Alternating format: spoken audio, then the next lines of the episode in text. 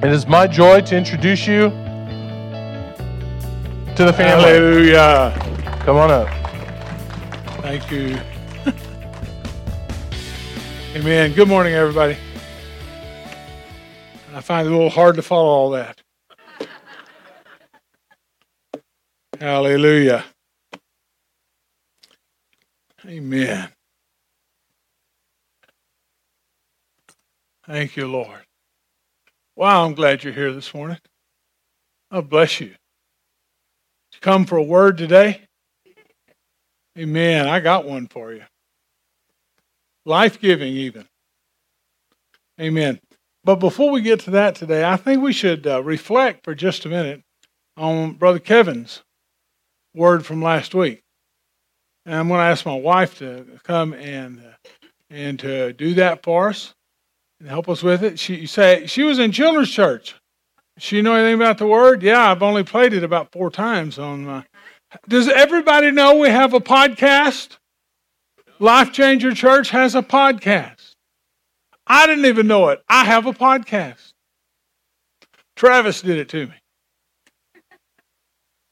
I don't know how to tell you get to how to t- tell you how to get to it except on my own phone. and so I'm sure there's a way for Android people to get to it, and others uh, from other uh, you know uh, streaming services. But we do have a podcast, and by seven o'clock or so on Monday morning, today's sermon will be available on mobile devices on podcast. Okay, and so it's really true. You mean it, Pastor? I mean it 100%. It's really true. Anyway, I listened. So I listened to Kevin preach two or three times last week on my phone driving down the road. Anyway, so Miss Nick, could you give us about a two minute reflection or so? Yes. the reason I wanted to do this, I told Pastor, I said, I feel like we ought to say something about Kevin's word, is because if you don't, you know, bring it up and repeat it, it, it just fades away. I mean, if somebody hadn't written down David's 23rd Psalm, it would have been, you know, lost in oblivion or Antiquity. you know he was wounded for our transgressions and bruised for our iniquities. The chastisement of our peace was upon him and with his stripes we're healed. What would we do without that one? You know or the lord's prayer or many other it's because somebody wrote it down.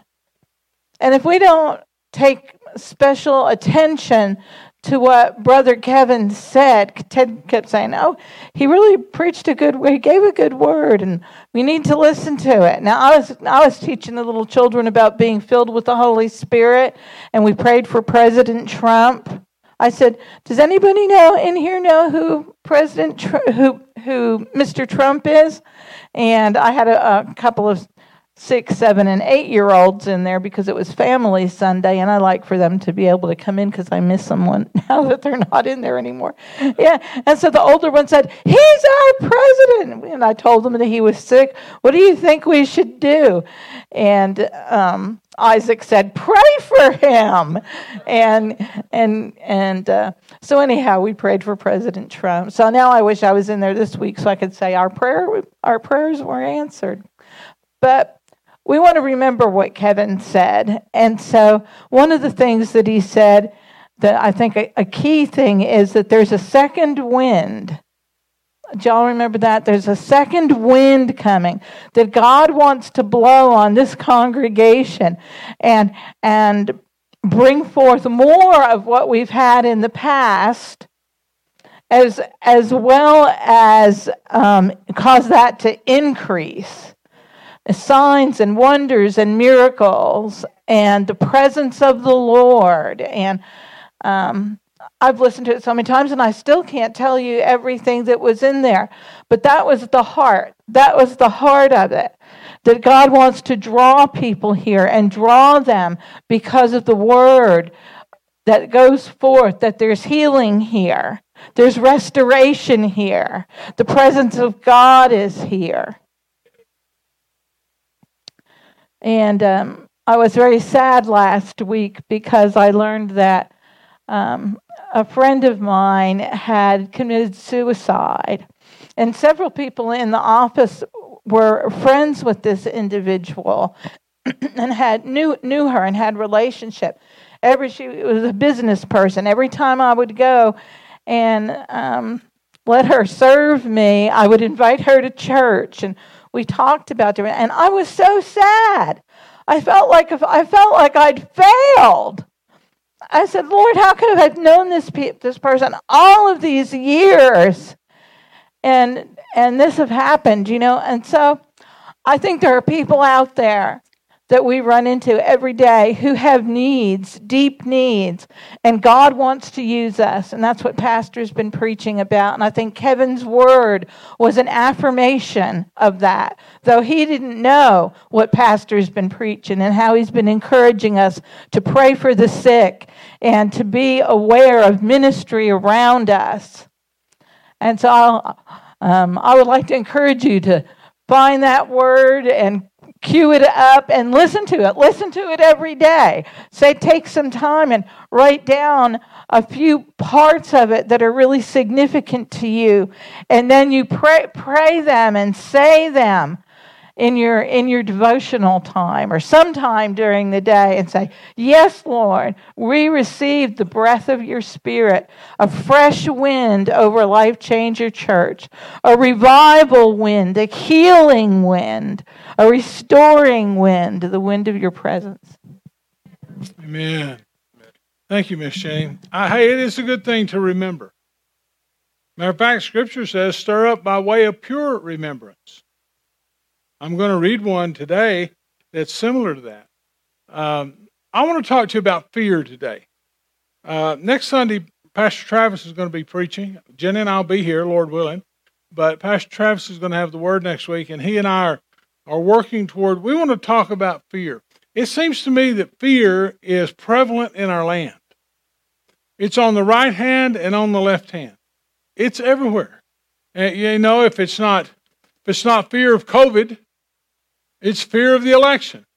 It's fear that your candidate's not going to get elected or that he is going to get elected. That's funny, isn't it? You know, it, it, it's fear about the economy. It's fear about just, you can be afraid of everything. You know, I, it's uh, it's interesting to me. I, I was with a couple of teenagers in the church, and one was afraid of bugs, and the other one loved bugs. Also, tonight, Sister Tiffany, that was up here, she's going to be ministering the word tonight. So you don't want to miss that. She is an amazing teacher. I mean, truly. You know, she reads Greek better than I do. I mean, she's an amazing teacher. Anyway, so so this thing about fear, it's on every hand. Uh, in um, Matthew 18, 19, which is the verse I didn't give you, Kenny, uh, is uh, this thing that says, um, it talks about the power of agreement. If any two of you agree as touching anything in the earth, it shall be done of our Father who is in heaven. I just want to mention one little aspect of that as we look at this issue of fear. One of the things the enemy tries to do is he'll bring a thought to you or he'll bring an emotion to you and what you do with that thought and what you do with that emotion becomes vitally important. And if you come into agreement with it and you own it, it has a whole lot more power than if it's just passing by. Now, I don't want this to be complicated. I'm a simple preacher. And I do not want this. Listen, so so so you start feeling bad. You have an ache or a joint or a pain or something, and immediately thought comes to you, you got a, you got cancer. What? No, I don't. Oh yeah, you do. You know, Uncle Joe had that same pain. He died from a tumor. And you get to thinking about that. You get to meditating on it. You don't take that thought captive to the obedience of Christ. There's something about agreeing with the accusations of the devil that come to you that empower them to manifest in your life. See, it is better to agree with the Word of God and replace that thought with a think on these things. Remember that, Philippians 4? Whatsoever things are good and just and lovely and pure, and if there's anything worthy about them or any good report in them, think on those things. Somebody said, Pastor, you're talking about mind control? Yes! You get in control of your thoughts. Not me. I don't want to be in control of your thoughts. I can't even keep control of my own sometimes.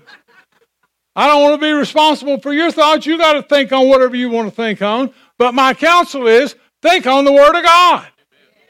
Begin to say out of your mouth a quote from the Scripture. So, what about fear? What about fear? Fears come. Well, one of the most classic Scripture references is when Paul is writing to his son in the faith, Timothy. And in 2 Timothy chapter 1, verse 3 and following, I thank God whom I serve with a pure conscience. As my forefathers did without uh, ceasing, I remember you in my prayers night and day. I think I would really like it if Paul sent me a letter and said he was praying for me every day and night. I'd like that. I'd like that. Matter of fact, I kind of like it when anybody says that to me. You don't have to be an apostle. You can be a scallywag as long as you're praying for me. Now, I do want you to pray in an informed way and not just be praying silliness that no way God can answer. So, greatly desiring to see you, being mindful of your uh, of your tears, that I may be filled with joy. He said, "Look, it's fun when I get to see you. When I call to remembrance the genuine faith that is in you, which first dwelt in your grandmother Lois and in your mother Eunice, and I am persuaded is in you also. You know, there's something, mom and dad, grandma and grandpa, there's something about your legacy of faith that impacts those grandchildren and those great grandchildren. There's something about how you live that reflects Jesus that your kids and your grandkids see. They don't just remember all your failures and faults. Sometimes the enemy uses your failures and faults to accuse you. But I'm telling you, mom and dad, you living for God, you living a godly life. I don't mean super spiritual, you say everything right, you do everything, but I'm talking about you have an honest, what did it say here? An honest and sincere faith. It impacts those who are living with you. It really does. So look here what Paul says. Therefore, I remind you to stir up the gift of God which is in you through the laying on of my hands. Now, I've got a big sermon series on this, but listen, the only gift you get by the laying on of hands that I know of in the New Testament is the baptism of the Holy Spirit. Okay? And so and the only gift I know of that you personally can take responsibility for stirring up is the impartation or the gift of the Holy Spirit that comes with the laying on of hands. That we call the baptism of the Holy Spirit, that the Bible calls the baptism of the Holy Spirit. Usually followed by speaking with other tongues and prophecy.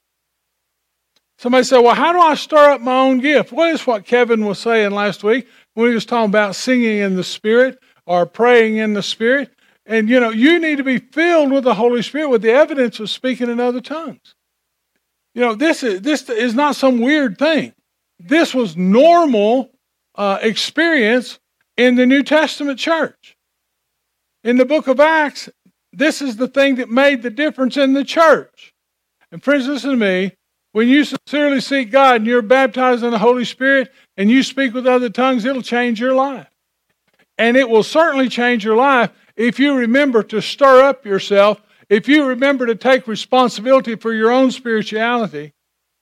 You know, we should never make television preachers responsible for our spirituality. You certainly should never make me responsible for your spirituality.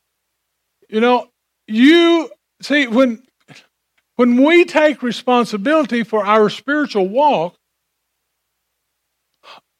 it changes everything. It means I can pray in other tongues. I can stir up the gift of God that was put in me by laying on of hands in some little old bitty Assembly of God church up in Springfield, Missouri, in the corner of nowhere. Laid his hands on me and prayed for me, and I began to speak with other tongues as the Spirit gave utterance. Now, that was, golly, that was at least 45 years ago. And I have learned a lot about praying in the Holy Ghost and how vital and what an incredible gift it is that God gives to us when He gives us the ability to pray beyond ourselves. In my opinion, is when you're praying in tongues, you reach into the invisible realm of the Holy Spirit and you pull out revelation for today's opportunities or difficulty. And you can learn to do that. This is not something that happens to you when lightning hits you in the top of your head and you get knocked down, you get up, and now, aha, I now am spiritual. Or pastor laid his hands on me and I laid in the floor. No, no, no, no. So no, see, see, Paul said, Timothy, I want to remind you something. Stir up the gift of God which is in you through the laying on of my hands. For God, listen, listen, are you listening, church? For God has not given you or us, God has not given us a spirit. excuse me. Get to preaching loud and shouting, you know. God has not given us a spirit of fear. So let's just stop there. Sometimes fear is not simply an emotion. It's a spirit. Can you say the word demon? It's a spirit. It's a demon. It's a living spiritual entity. It's a spirit, but it feels like fear. And it feels like you. He doesn't come knocking on your brain. Hey, I'm a tormenting demon. would you please get in agreement with me so I can torment you? Hello, can I come in? No, they're transgressors. They're violators. They have no law. They have no boundaries. That's why the Bible says you must resist the devil. Well, you don't want to resist him, you need to recognize him. For God does not give you a spirit of fear. A demon. Now, if you're you got if you're squirmy about demons, and you can be, it's okay. You'd be wrong, but it, but you can be. Uh, if you're you know if you're nervous about demons, you know uh, get over it. You have an adversary, the devil, going about seeking whom he may devour. I mean, you have an adversary. He's real. Now, he's been defeated. Jesus has put him under his feet. You can put him under your feet. You don't have to live in torment from him. You don't have to live in bondage to him. But you will if you don't recognize he's around looking for a way to get at you. So that's why you need to learn to recognize what is the Spirit of God and what is not the Spirit of God in your thought life, in your entertainment. That was a real quiet amen right there. In your, you know, in life. In life. Do you ever have those winter, winter days when you win and you just kind of feel good about yourself? I do. I do. I, you know, I get through flat tires, or I get through somebody being aggravating, or somebody being stubborn, or I get through. You know, I just get through some of the stuff that we all have to deal with in life, and I get through it, and I've acted like a Christian all day long, and I just feel real good about that.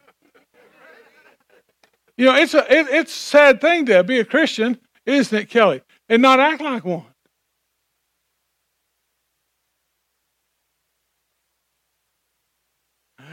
For God has not given us a spirit of fear.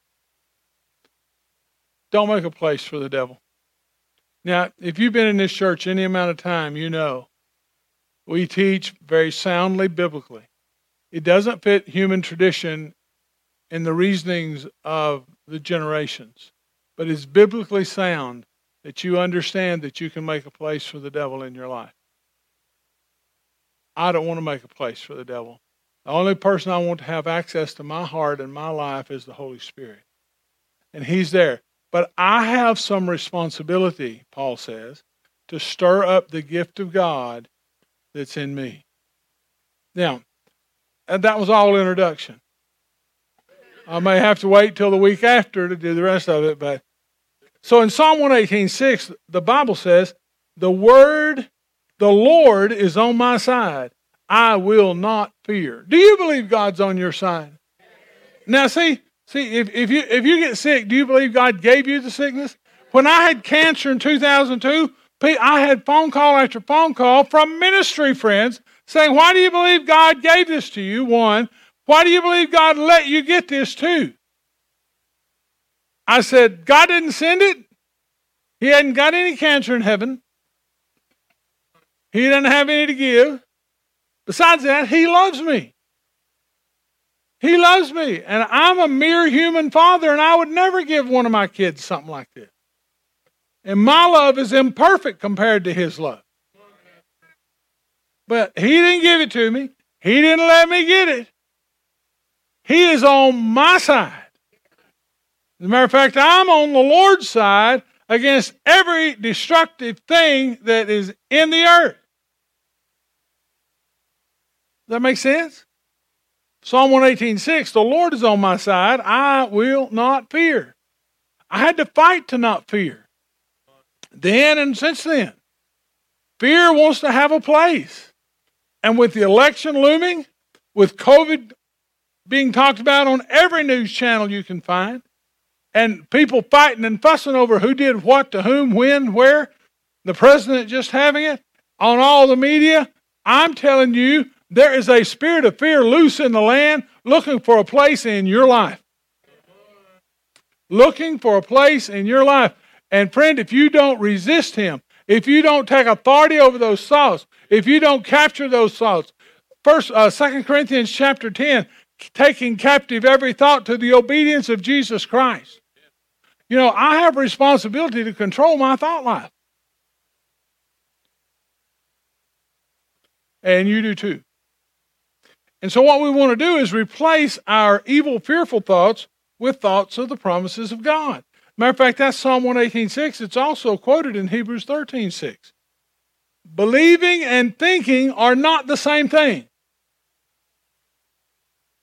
Do you hear me? Thinking something might be right and believing it in your heart are not the same thing. There's a, there's a difference in those two things. You can think well and believe stupid or foolishly. I don't mean that to be ugly or unkind. I'm just saying I had to figure that out for myself. Just because I got my thoughts arranged, just because I've read the Word, just because I've informed my thinking, doesn't mean that it got into my heart and that I believe correctly or that I believe toward God.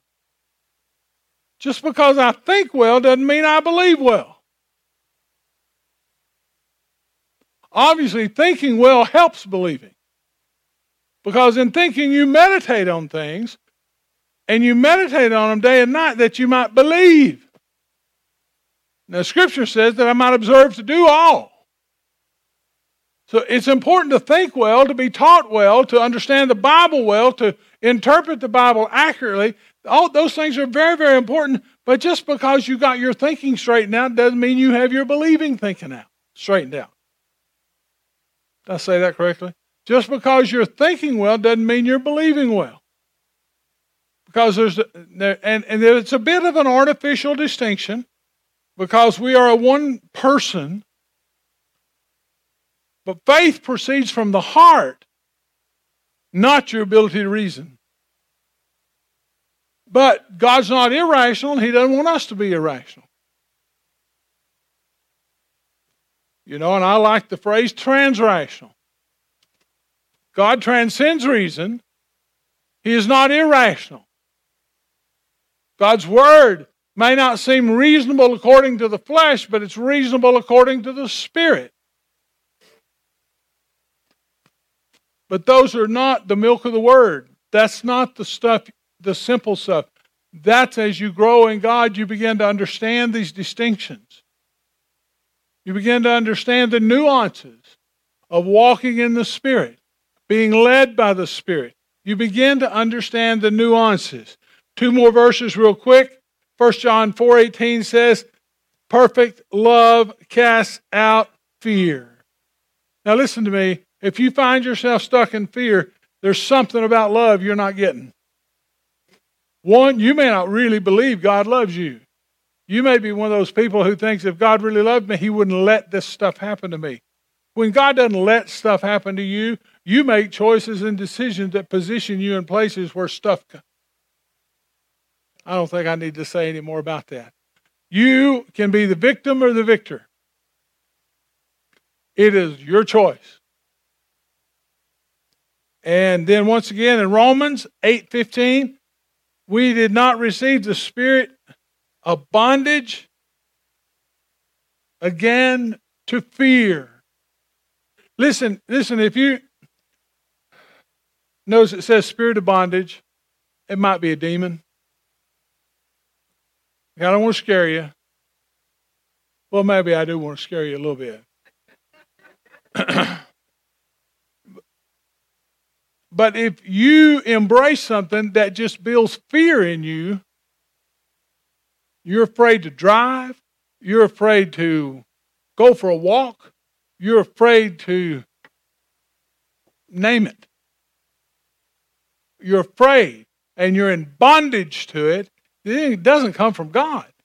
I don't care how much you say it comes from God or how much the Holy Spirit spoke to you about it, it's not God. When you're in bondage to fear, it's not God. God did not give us a spirit of fear, but of power, love, and a sound mind. Which suggests to me that we could have a not sound mind. You know, sometimes people go irrational. They go emotional and they lose track of all reason. And then some people go the other way. They go reasoning and they forget to love anybody. We want to be a people who walk in the Holy Spirit, who are not walking in the bondage of fear, who are not walking in the bondage of fear. Because 1 John chapter 4 and verse 18 says, the perfect love that comes from God, perfect love, agape, self sacrifice, perfect love casts out fear. And by the way, it says all fear. There is no fear in love, but perfect love casts out fear. Because fear involves torment. How many of you know that there's torment associated with fear? So listen, here we are, middle of middle of October, second Sunday in October. Uh, we have presidential debates going on. That was scary.